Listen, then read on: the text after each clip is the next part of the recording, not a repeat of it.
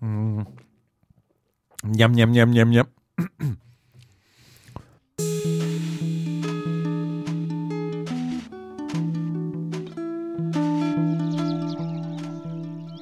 Hei, tervetuloa kuuntelemaan Suomen luonnon muutosverkkolehden podcastia. Olen Juha Kauppinen, isäntänne täällä taas Suomen luonnon toimituksessa Lauttasaaren rumimmassa rakennuksessa, josta näitä ohjelmia lähetetään kerran viikossa perjantaisin Podcastien aiheena on luonnon monimuotoisuus, josta keskustelemassa on aina suomalainen luonnontutkija.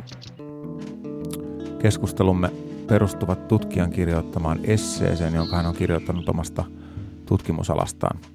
Kaikki esseet julkaistaan Muutosverkkolehden sivuilla osoitteessa www.muutoslehti.fi. Käy siellä esimerkiksi nyt. Kerrotaan tässä vielä sekin, että Muutos on Suomen luontolehden neljättä vuotta jatkuva projekti, jota rahoittaa koneen säätiö. Muutos kokoaa yhteen luonnontutkijoita ja auttaa heitä kehittymään tutkitun tiedon popularisoinnissa, antaa heille työkaluja kehittää ilmaisuaan.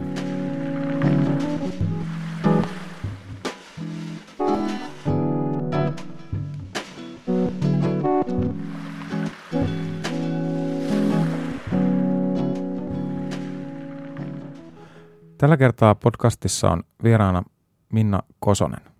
Hän on Luonnonvarakeskus Luken tutkija tohtori.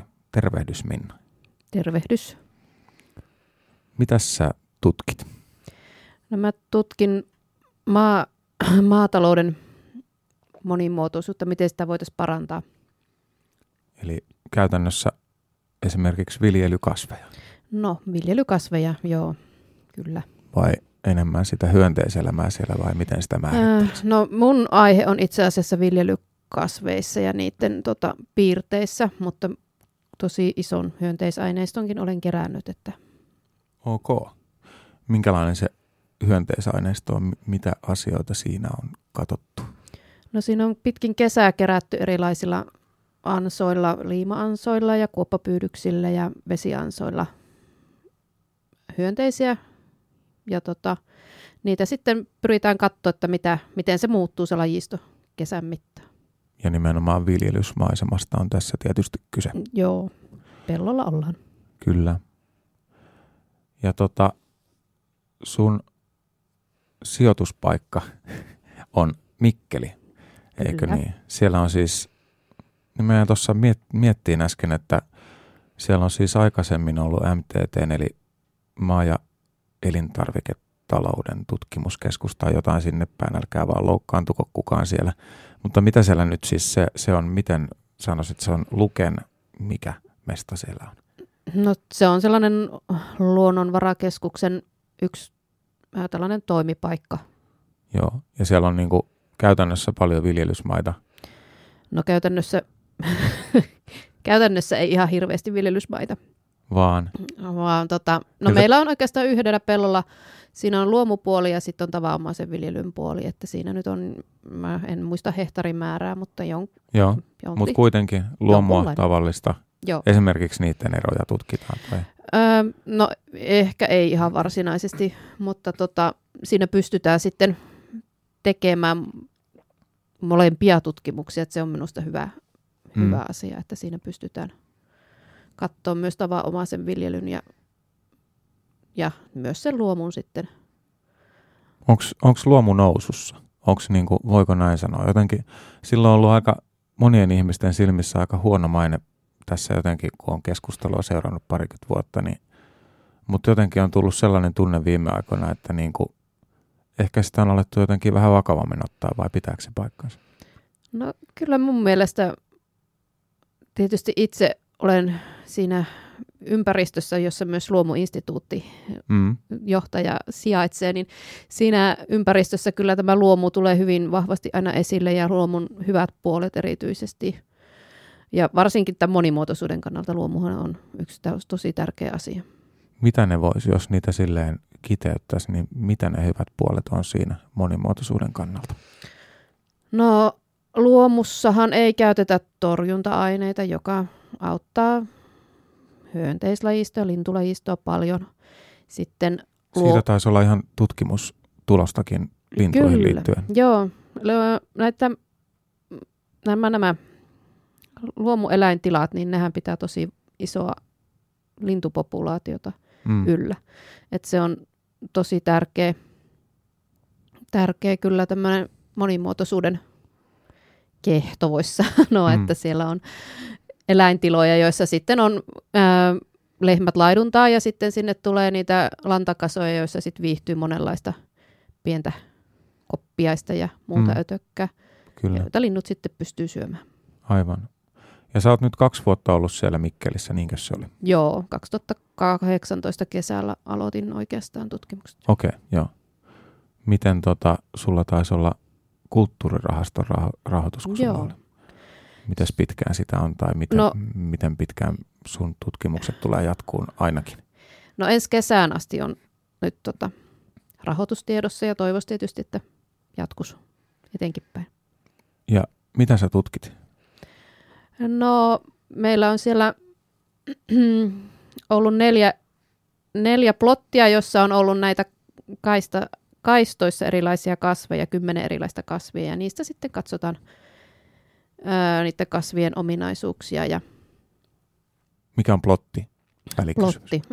se on tällainen alue, jossa on nämä kasvit oikein, kasvit sijaitsee, että siellä on ne tutkimusruutu, mikä mm. se voisi olla yleistajuisempi sana. Ja niin kuin, jos ajattelee vielä sitä, että mitä te niin kuin haette, mikä, minkä tapaisiin kysymyksiin esimerkiksi voi tulla vastauksia? No, että mitkä olisi hyviä kasvilajipareja tai kasvilajiyhdistelmiä, että mitkä sitten tukis erilaisia näitä, näitä hyötyhyönteisiä, esimerkiksi leppäkerttuja, pölyttäjiä ja niin edespäin. Tämä on niin kuin, todella mielenkiintoinen aihe mun mielestä. On jotenkin sitä erinäistä syistä paljon miettinyt, että mun mielestä just tämä, että on kahta kasvilajia vaikka ja rinnakkain ja tällä tavalla, tai ylipäänsä, että siitä niin kuin monokulttuurista johonkin suuntaan, niin se on semmoista, se on semmoista juttua, että jos miettii maatalouden, maatalousmaiseman monimuotoisuutta, niin joskus on tullut mieleen, että just ton tapaiseen suuntaan pitäisi päästä ja sitten, sitten niin kuin sitä on ajatellut, ajatellut että, että se taitaa sittenkin olla vain jotain utopiaa. Että, mutta ilmeisesti se nyt ei utopia ole. No ei se kyllä minusta ainakaan utopiaa ole, että tuntuu, että nyky, nykyaikaiset viljelijät menevät enempi siihen suuntaan, että pitäisi saada maatalous ympäristöstä monimuotoisempaa mm. eläimistöltään, pitkän aikaa ja niin kuin tosi vahvasti on menty sen niin kuin tehokkuus edellä ja mm. monokulttuurit ja se semmoinen, niin kuin, mistä tavallaan myöskin on niin kuin turha käydä nyt ketään syyttämään. Se vaan on ollut se yleinen mm. trendi tavallaan pitkään vuosikymmeniä. Siinä on ehkä jotain uutta, uutta tulossa. Kuunnellaan tähän kohtaan katkelma sun esseestä. Aiheena on tässä katkelmassa kaista sekaviljely. Kaistasekaviljely on yksi keino lisätä maanviljelyn monimuotoisuutta. Kaistasekaviljelyssä yleensä käytetään monivuotisia pensaita ja hedelmäpuita, joiden väleissä kasvatetaan jotakin yksivuotista viljelykasvia.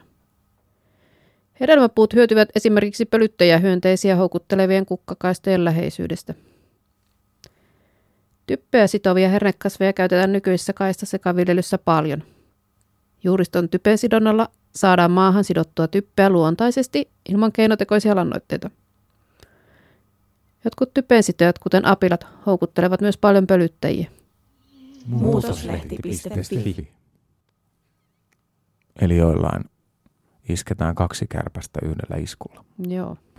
Tota, kaista sekaviljely kuulostaa hauskalta. Tässä sitä kuultiin katkelma, mitä se tarkoittaa. Öö, jos mennään ihan niin kuin simppelisti sinne asian ytimeen, niin hedelmäpuut hyötyy esimerkiksi pölyttäjähyönteisiä houkuttelevien kukkakaistojen läheisyydestä, niin tässä kiinnostaa esimerkiksi se, että mikä se, mitä se kukkakaista tarkoittaa, miltä se näyttää siellä ihan paikan päällä? No kukkakaista on, siellä voi olla eri, eri lajisia kukkia. Esimerkiksi mitä? No tota, Mä, näitä on aika paljon tehty tuolla Eurooppa, Eurooppa, Etelä-Euroopassa tällaisia, mä puhutaan tämmöistä agroforestristakin, eli siellä on puita ja joiden seassa on sitten näitä kukkakaistoja, että ne voi olla esimerkiksi auringon kukkia tai sitten, no meillä on, mun pellolla on hunajakukkaa esimerkiksi, joka houkuttelee todella paljon kimalaisia paikalle. Eli yksinkertainen ajatus on se, että on vähän hunajakukkaa kaistana välissä, se houkuttelee pölyttäjiä ja ne samat pölyttäjät sitten samalla kertarysäyksellä löytää näihin satokasveihin.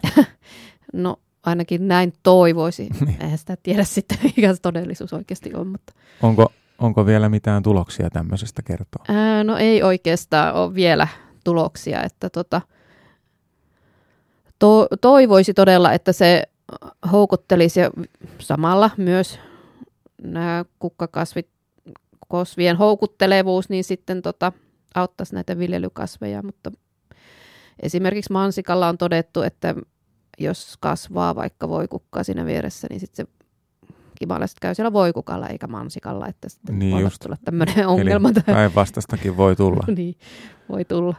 Mutta tavallaan siinä etitään sitten varmaan jonkunlaisia etsitään semmoisia kasveja, mistä niin. voisi olla tosi paljon hyötyä tässä. Joo, se olisi niin oman tutkimuksen tarkoitus, että yritetään todellakin hyöty, hyöty edellä mennä. Että. Kyllä. No sitten taas tämä typpipuoli, mikä tuossa katkelmassa tuli esille, niin selitä sitä vähän, mistä siinä on kyse.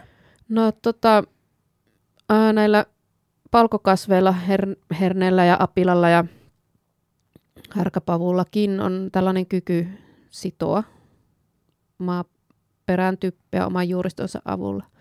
Että siellä Rhizobium bakteeri ottaa ilmasta typpeä ja sitoo sinne maahan sen. Jostain sit siitä on niin kuin myös satokasvulle kasville hyöty. Kyllä. Joo. Kyllä. Ja sehän jää sinne sitten sinne maaperään, kun sitten esimerkiksi apila niitetään, niin sitten se jää se juuristo sinne typpineen päivineen. Mm. Jos on ymmärtänyt oikein, niin näihin tämän tapaisiin juttuihin liittyy sellainen kulttuuri, jossa jotkut tietynlaiset viljelijät myös itse kokeilee jotain yhdistelmiä, kokeilee erilaisia asioita, millä, millä voitaisiin vaikuttaa siihen satoon, vai mitä? No kyllä joo, että aika paljon on tutkimusmyönteisiä viljelijöitä kohdannut tuolla luonnonvarakeskuksessa, että siellä kyllä nämä on maanviljelijät hyvin hyvin myötämielisiä tällaisille uusille kokeiluille, että millä, millä saataisiin satoa parannettua, mutta tota, ei tarvitsisi välttämättä käyttää mitään torjunta-aineita sen sadon parantamiseen. Tuleeko se jotenkin sitä kautta, että kun maanviljelijöitä on niin kuin parjattu paljon yhteiskunnallisessa keskustelussa ja sitten on nämä kaikki myrkkykeskustelut ja siis ne on nikotinoidit ja on kaikki rehevöitymiset ja kaikki, niin tavallaan sitten onko se niin kuin tarpeeksi on piesty, niin sitten sieltä niin kuin tavallaan ruvet, ruvetaan löytämään jotenkin väyliä ulospäin vai näetkö tämmöistä?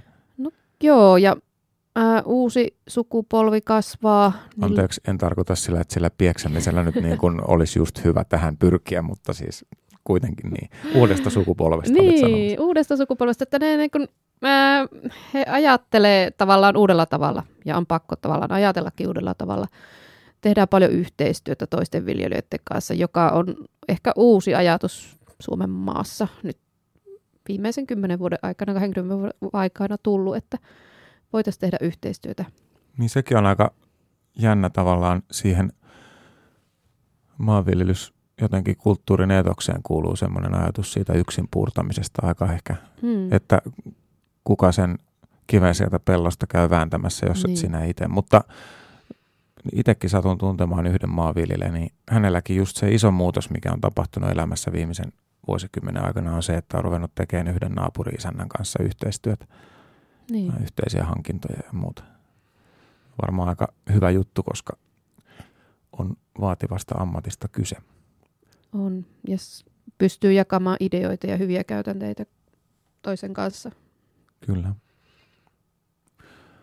Tähän aihepiiriin, mistä nyt tässä puhuttiin hetki sitten ennen kuin siirryttiin keskustelemaan maanviljelijöiden henkisestä hyvinvoinnista, niin liittyy sellainen asia kuin ulkopuolinen mesi. Mist, mm. Mitä se tarkoittaa? No ulkopuolinen messi ku- tarkoittaa sitä, että sokeripitoista nestettä, mikä tulee muualta kuin kukasta. Extra floral Joo, nectar. se hankala englanninkielinen niin. sana. Juuri se kukintojen ulkopuolinen mesi.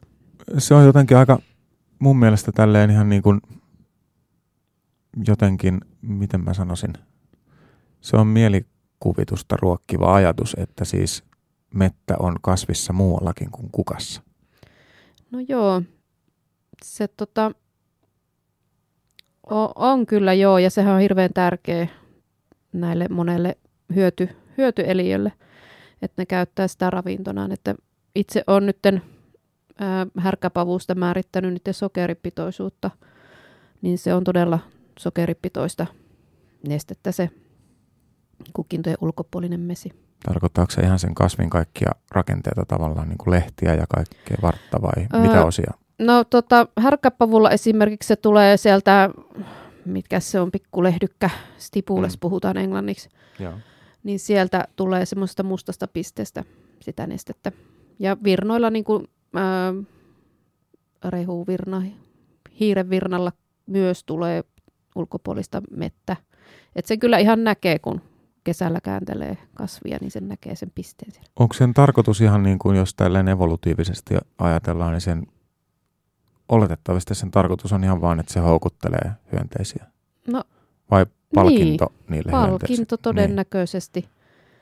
Koska öö, no, kun miettii virnan kukkaa, se on aika tota, hankalasti saavutettava se mesi sieltä, että sen saa sitten paljon helpommin sitä lehdestä, lehden pinnalta syötyä. Eli, tavallaan jonkunhan valintapaineenhan mm. sitä on ollut pakko ajaa. Niin, kyllä. Ja nyt jos ajatellaan sitä kukkien ulkopuolista mettä, mainitsit härkäpavut, eikö niin, hetki sitten? Kyllä joo. Niin se, mm, miten se, minkä tapaisia asioita niistä katsotaan tai tutkitaan sitten? No tota, äh, härkkäpavulla se epäillään, että tämä ulkopuolinen mesi auttaa loispistiäisiä selviytymään paremmin. Ja mitä merkitystä sillä voisi olla sitten? No loispistiäiset sitten munivat esimerkiksi kirvoja, kirvoihin tai ne voivat käyttää näitä sitten herbivoreja. Mm. Sanohan nyt Kasvinsyöt, Kasvinsyötiä, joo. Torjumaan niitä vai? Just jo. Eli siis tässä niin kuin kaiken kaikkiaan, niin kuin, nyt jos mietitään, että mistä ollaan tähän mennessä puhuttu, niin tässä puhutaan koko ajan siitä, että sen monokulttuurin yhden kasvin sijaan ö, otetaan erilaisia, niin kuin rinnakkain erilaisia kasveja, erilaisia, ja kokeillaan sitä, että mitä kaikkea sieltä voi löytyä. Ja sitten tässäkin niin kuin se tavoite on siis tavallaan päästä hyödyntämään jotain niin kuin yhteisötason ominaisuuksia jotain, vai? Kyllä joo, eli tämmöistä, että miten voidaan, miten voidaan, voidaan tukea oikeasti näitä hyöty, jotka on hyödyllisiä mm. eliöitä, että miten niitä pystytään tukemaan tämmöisellä kaistasekaviljelyllä esimerkiksi, että härkäpapu on aika hyvä tämmöiseen kaistasekaviljelyyn, että sitä voidaan käyttää vaikka tota, kaalikasvien kanssa, jotka on erittäin, erittäin herkkiä kaiken näköisille mm. tuholaisille. Eli siinä vieressä on sitä härkäpapua, joka houkuttelee esimerkiksi vaikka loispistiäisiä, mm. joista on sitten hyötyä kaalille niin kuin niin. tavallaan biologisena torjunta tämmöisenä niin. keinona. Just näin. Tota, joo, kuunnellaan tähän kohtaan toinen katkelma ja aiheena on kyntäminen tai kyntämättä jättäminen. Muutoslehti.fi Toivon, että tutkimuspeltoni jätetään puimisen jälkeen sängelle, eli kyntämättä. Kyntäminen on peltojen perinteinen maanmuokkausmenetelmä. Sen tarkoitus on torjua rikkakasveja, mullata kasvijätteet sekä kuohkeuttaa maata – Viimeaikaiset tutkimukset ovat kuitenkin osoittaneet, että peltojen talviaikainen kasvipeite eli alus- ja keräjäkasvi sitovat hiiltä maaperään ja siten auttavat ilmastonmuutoksen hillinnässä. Alus- ja keräjäkasveja käytetään myös sitomaan viljelykasveilta käyttämättä jääneet ravinteet. Syväjuuriset kasvit, kuten rypsi ja rapsi, sekä parantavat maan rakennetta että siirtävät hiiltä juuriensa avulla syvemmälle peltoon varastoon. Tutkimuspellon öljykasvit ovat siis monella tavalla hyödyllisiä. Mitä on alus- ja keräjäkasvit? No alus- ja keräjäkasvit voivat olla no viljoilla esimerkiksi näitä apila sitoijia tai sitten ne voivat olla jotain muuta, jotain muuta tällaista nurmi, nurmikasvia, joka ei kilpaile sitten tämän varsinaisen viljelykasvin kanssa. Ja mikä niiden tehtävä on? No yksi tehtävä on torjua niin kuin pahempia rikkakasveja ja mm. sitten myös tota, tota, tota, auttaa siinä monimuotoisuudessa, että sekin on niiden yksi tärkeä tehtävä, että ne voivat houkutella esimerkiksi pölyttäjiä. Mm. No jos ajatellaan tätä talviajan kasvipeitteisyyttä, mistä tässä katkelmassa puhuttiin, mikä on niin kuin, ainakin kuulostaa mullistavalta ajatukselta tavallaan siis, jos ihan nyt ajatellaan näin niin kuin arki tämmöisen niin kuin kaupunkilaisen näkökulmasta se, että ei kynnetä, niin se mm. tuntuu mm. isolta muutokselta. Mitä tästä talviajan kasvipeitteisyydestä on hyötyä? Miksi sitä tehdään? No tota, äh, tämä hiilensidontahan on yksi tärkeä asia, että tuolla puhutaan vihreistä viikoista, että mitä enemmän pelto yhteyttää, mitä pitempään se on vihreänä, niin tota sen enemmän se sitoo hiiltä itseensä. No sitten muu, muut asiat, mitkä siltä on hyötyä, niin nämä on havaittu, että tota, myös nämä ötökät, hyötyhyönteiset, talvehtii tämmöisissä pelloilla, jotka on jätetty kyntämättä, että ne sitten on keväällä valmiina no, muuttolinnuille ruuaksi, tai sitten myös, että ne pääsee keväällä heti tosi toimiin, kun aletaan laittaa vaikka jotain rypsiä sinne kylvämään, niin sitten siellä on näitä hyötyhyönteisiä valmiina näitä ottamassa vastaan näitä herbivoreja. Kasvinsyöjä, eli, eli rypsin kohdalla voidaan niin kuin ajatella esimerkiksi kirppoja. Joo. Eli ne, jotka on haitallisia, Kyllä. jotka syö sitten rypsi satoa tai näitä pieniä sirkkalehtiä saattaa hyökätä heti syömään. Eikö tämmöinen on niin kuin se yksi ongelma, on, mikä liittyy? On joo. Ja sitten nämä hyötyhyönteiset tässä kuviossa on niin kuin toisin sanoen peto, ilmeisesti petohyönteisiä tai ehkä lois, Petoja tai loisia, joo. Joo, jotka sitten on tavallaan niin kuin muhineet sen talven ajan siellä pellossa mm. ja talvehtineet ja ne on heti valmiina siellä sitten auttamaan viljelijää kirppoja vastaan taistelussa. Öö, mennään eteenpäin ja tota, otetaan seuraavaksi käsittely rikkakasvit tässä meidän vallankumouksellisella matkalla. Ja tota, tässä sun esseessä puhutaan tosi kiinnostavasti – niin kuin ylipäänsäkin maanviljelyksen tulevaisuudesta ja jo nykyisyydestäkin, mutta, mutta tavallaan semmoisesta asioista, että mihin suuntaan asiat voi kehittyä, jos tällaista innovatiivisuutta löytyy. Ja esimerkiksi tämmöinen asia, mikä oli itselle ihan uusi, oli se, että rikkakasveihin, rikkakasveihin voi suhtautua muullakin tavalla kuin niin, että niistä hankkiudutaan hinnalla millä hyvänsä eroon. Joo, että monet maanviljelijät nykyään jo puhuvat ihan oheiskasveista, että ne kuuluvat sinne oleellisena osana sinne peltoon. Ja tota, sillä, tietysti sillä kasvilajivalinnalla pystytään vaikuttamaan vähän siihen, että mitä, mitä rikkakasveja sinne sitten saattaa tulla. Et siellä voi ollakin hyödyllisiäkin rikkakasveja, sellaisia, jotka houkuttelee pölyyttäjiä. Mua kiinnosti tämä savikka esimerkki. Mainitsit aikaisemmin, kun juteltiin, että viime kesänä esimerkiksi löysit pellolta, ö, oliko se rypsipellolta, että siellä oli savik... No, siellä oli jo. Joo, savikka nimistä kasvia, jota siis kaiketi pidetään, tai että on tämmöinen niin rikkakasvina pidetty. Mm. Ja sitten sä löysit näistä savikoista paljon leppäkerttuja. Kyllä. Minkälaisia ajatuksia toi esimerkiksi tutkijalle herättää kysymyksiä tai no, mahdollisia tutkimuskohteita? Sitä niin kuin jäi miettimään vaan, että, että se savikkahan on tosi vahva, vahva tämmöinen kasvi, joka suosii typpeä.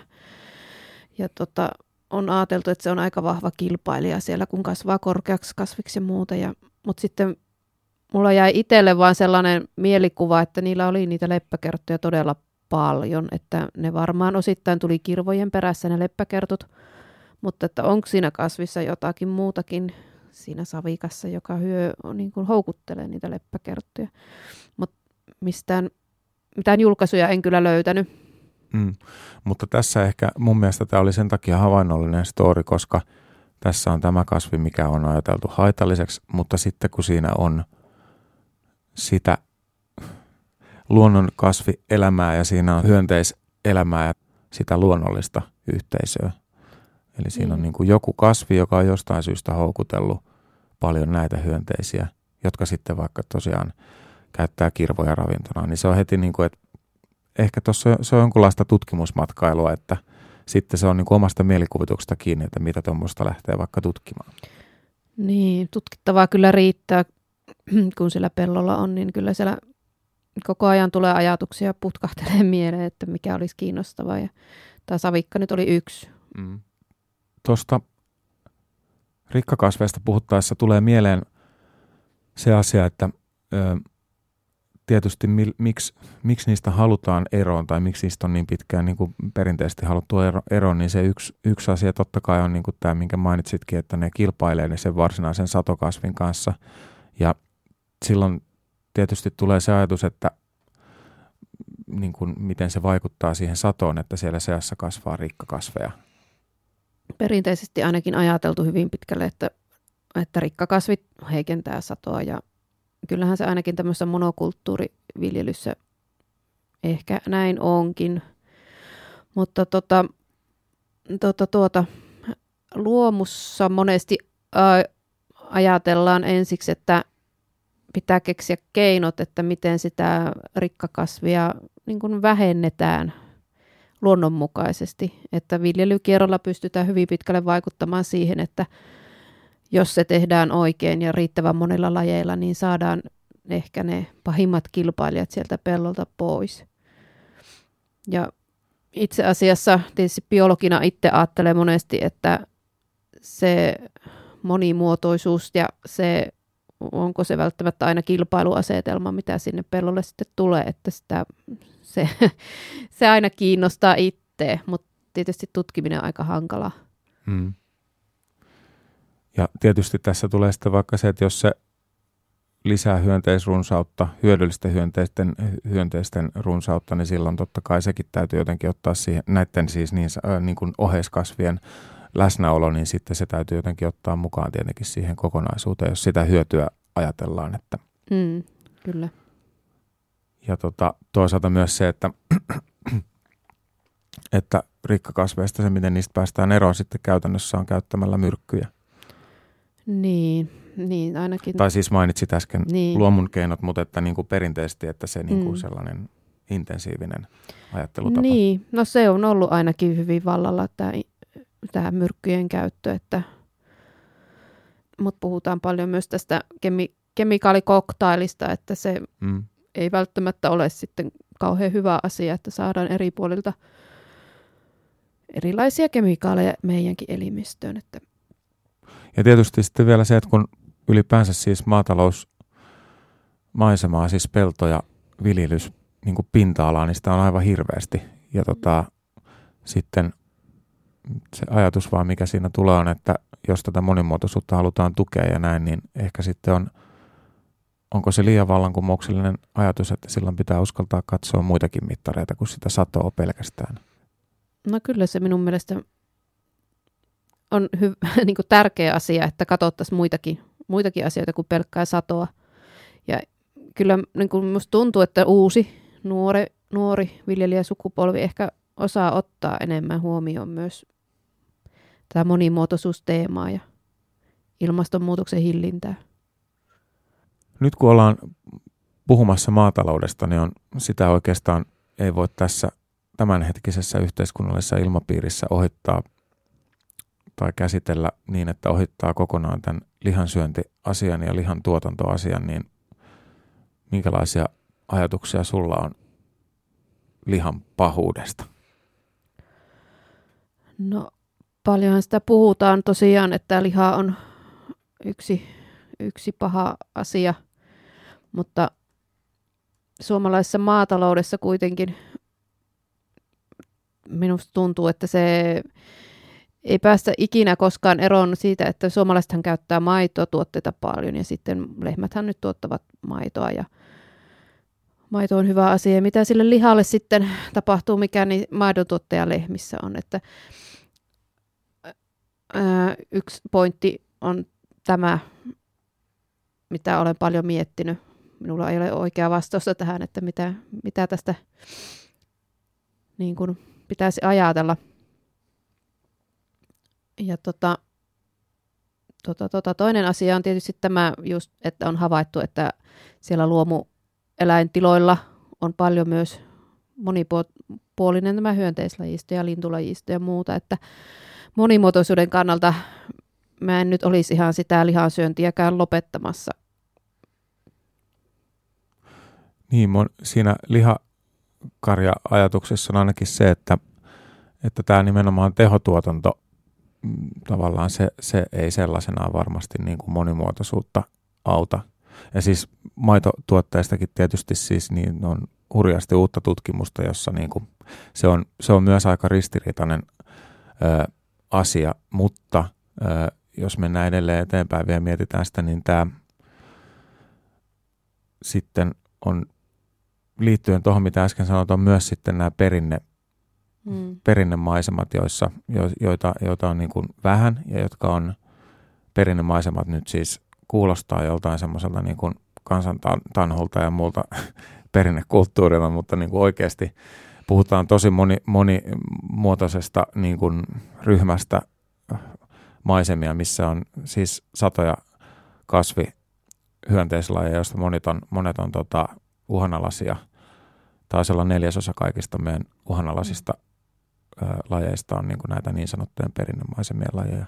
Ja että jos samanaikaisesti saataisiin tapahtumaan sellainen muutos, että tästä tehotuotannosta päästäisiin enemmän siihen, että, että olisi niin kuin jonkunlaista laidun niitty, ö, niin kuin laitumia niittyjä mukana siinä enemmän jotenkin sitä kasvilajien monimuotoisuutta ja kaikkea, niin se, se tukisi ja, ja niin kuin kohentaisi tätä koko maaseudun ö, eliöyhteisöä, jos mm. nimenomaan sitä lihatuotantoa saataisiin muutettua sellaiseksi.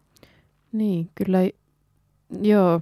Minäkin olen samaa mieltä, että pitäisi ehkä muuttaa enempi semmoiseksi, no todellakin perinteisemmäksi tätä karjanhoitoa, jos nyt jonnekin suuntaan halutaan päästä. Nämä on aika isoja kysymyksiä kaiken kaikkiaan, että mm, kyllä. onko lihaa hyvästä vai pahasta.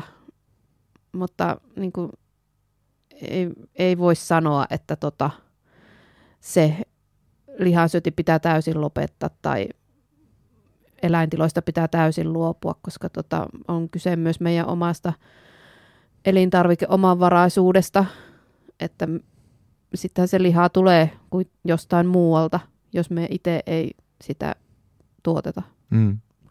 No lihan tuotannossa siis yksi asia on se, että se vaatii hirveästi pinta-alaa, koska se mm. rehu, mitä karjalle syötetään, niin se vaatii paljon pinta-alaa.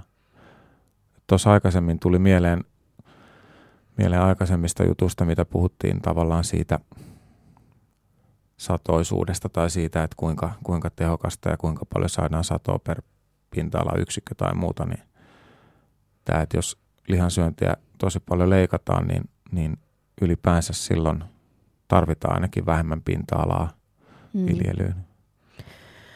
Niin, no sitten miettii esimerkiksi noissa, minullakin tuolla kaistaa sekaviljelyssä oli sellaisia rehukasveja, niin kuin apilaa käytetään rehuksi ja no härkäpapuakin osittain rehuksi. Ja sitten siellä myös oli näitä viljelykasveja, että tavallaan sitä satoa pitäisi ajatella ehkä kokonaisvaltaisemmin, että saadaan rehusato ja saadaan sitten tota, se vaikka siemensato. Ja niin kuin rehusato sitten menee eläinten käyttöön. No nämä asiat, mistä tässä nyt ollaan puhuttu, niin mitäs, jos sun pitäisi arvata, nyt on pakko arvata jotain, niin onko nämä, niin kuin, nämä tai jotkut näistä tai vaikka suurin osa näistä niin valtavirtaista ajattelua parinkymmenen vuoden sisällä vaikka? Yleistyykö tämmöinen monimuotoisuuden korostaminen ja maataloudessa, miten sä ajattelet, että sille käy? No tota, siis mitä minä olen tavannut nyt näitä maanviljelijöitä tuolla pellolla ja muuta, niin kyllä siis äh, mä äh, uskon jotenkin tähän, että tämä valtavirtaistuu, että ajatellaan muutakin kuin pelkkää, pelkkää satoa. Tietysti maanviljelijällehän se on elinkeino ja sen ymmärtää kyllä, että pitää saada myös sitä tuloa, mutta että tavallaan tuntuu myös se, että heillä on myös ajatuksena se, että tota, myös tämä luonto säilyisi monimuotoisempana ja käytettäisiin vähemmän näitä myrkkyjä ja lannoitteita, että se kyllä, mulla on itsellä hyvin vahva tuntemus siitä, että näin voisi käydä, että tästä tulee valtavirtaa.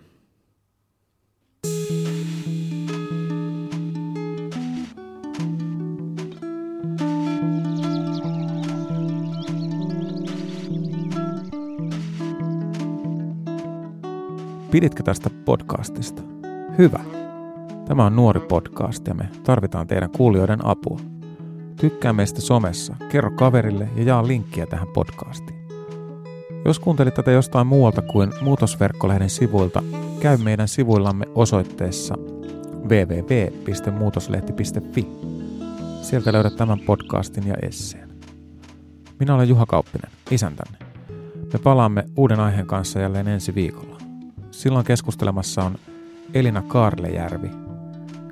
Puhumme toiminnallisesta monimuotoisuudesta, siitä kuinka on erilaisia tapoja tulla toimeen ja olla olemassa luontokappaleilla ja eliölajeilla.